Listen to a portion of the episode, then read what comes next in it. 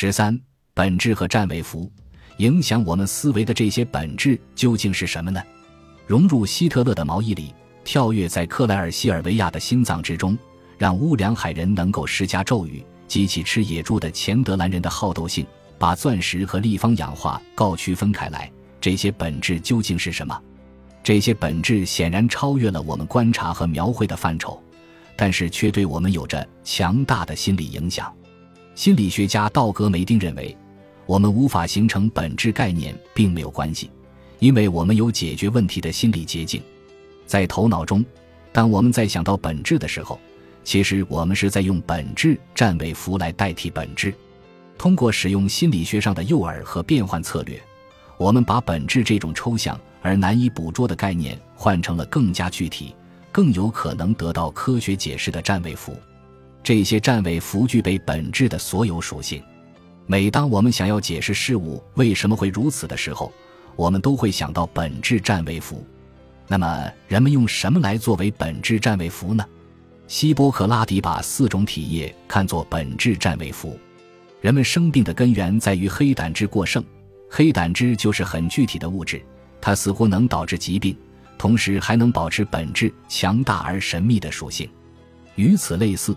古相学家以想象的内在大脑器官，比如愉悦的、破坏性的器官等作为占位符来代替本质。日本民众认为性格的本质占位符是人的血型，在全世界都可以找到这种本质占位符，比如波利尼西亚人所说的无所不在的超自然力玛纳，西非人信奉的物神，犹太教和基督教都有的灵魂观念等。但是最贴切的本质占位。福恐怕非基因莫属了，基因，或者至少是大部分人对基因的看法，与本质的所有关键特征都十分契合。它们是不可见的，深藏于内部的，但是我们知道它们的存在。我们的身体并不是由基因本身构成的，而是由蛋白质构成的。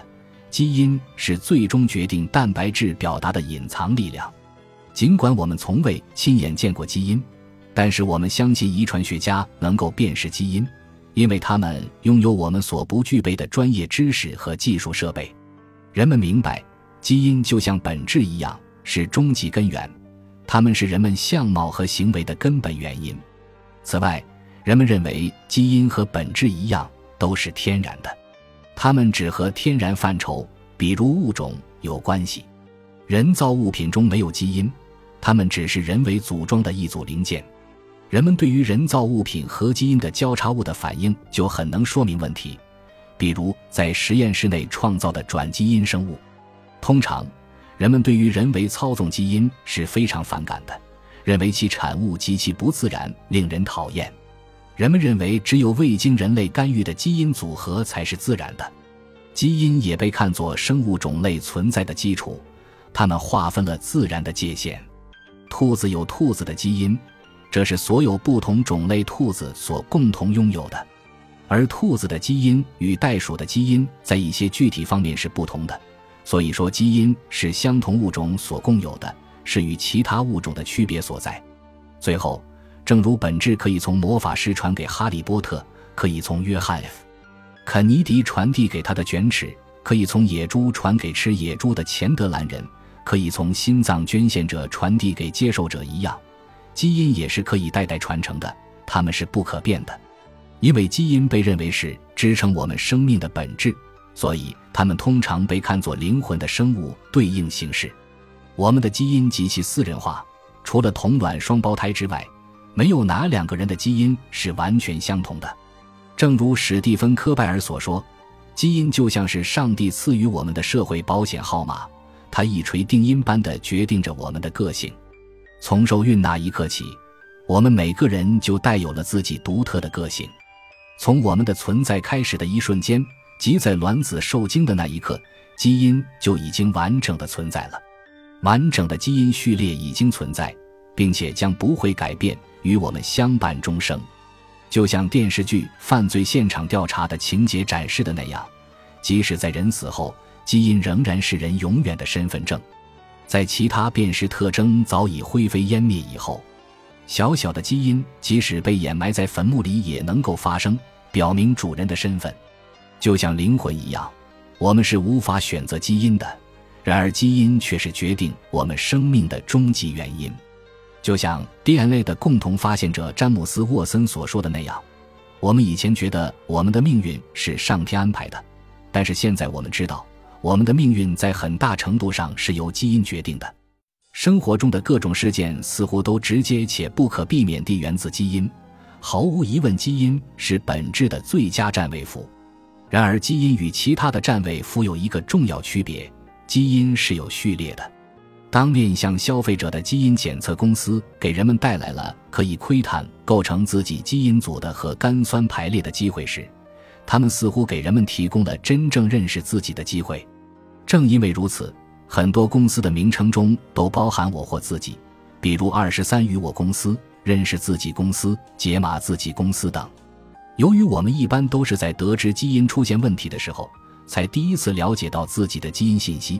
所以这些信息往往令人讨厌，正如首个基因咨询硕士项目的创始人梅丽莎·里克特所说：“基因问题一旦出现，就会直击人的内心最深处，让人不禁会问：我是谁？我给这个世界留下了什么？”尽管我们知道基因具有如此强大的力量，但是我们对基因科学的了解实在是知之甚少。就拿这个简单的问题为例，你认为基因在人体内的什么位置？当一些美国成年人被问及这个问题时，他们给出了各种不同的答案。不到一半的人知道正确答案，回答说基因在我们的细胞中。大多数人或者说不知道，或者给出了明显错误的答案。他们给出的最常见的错误答案是，基因位于我们的大脑中。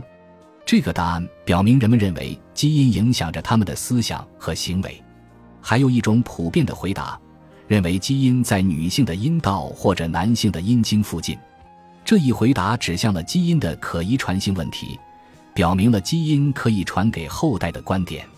奇怪的是，尽管人们并不十分清楚基因究竟是什么，但是人们还是经常谈论遗传学，而且在解释世界的时候通常会提到基因。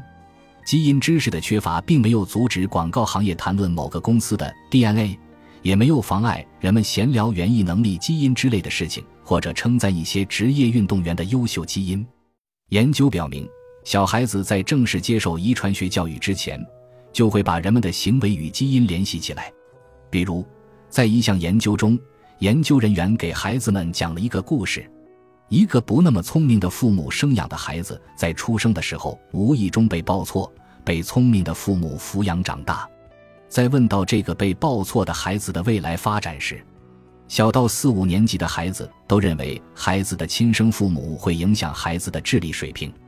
有一个孩子这样评论那个被报错的孩子：“会有麻烦的，因为这是基因决定的。”人们似乎不需要太多关于基因如何运作的知识，就能够利用基因解释周围的世界。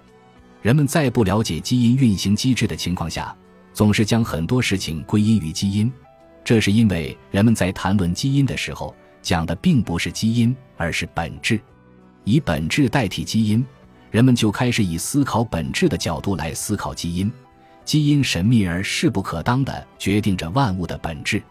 基因似乎与其他本质的运作方式相同，无论是四种体液、超自然力玛纳，还是我们的灵魂。另外，正如第二章所讨论的那样。大部分人对基因运行机制的仅有理解，就是基因像开关一样，即单个基因一一对应的决定某种特征。比如，人们相信身高基因和抑郁基因的存在。这种简单的，但几乎总是错误的想法，要比复杂的网状思维更有吸引力。而且，开关思维能够与本质观念完美匹配，将本质与某种特点一一对应的联系在一起。要比考虑与个人经历相互影响的多种因素所构成的复杂网络关系更加容易。开关思维与本质主义能够完美匹配。本集播放完毕，感谢您的收听，喜欢请订阅加关注，主页有更多精彩内容。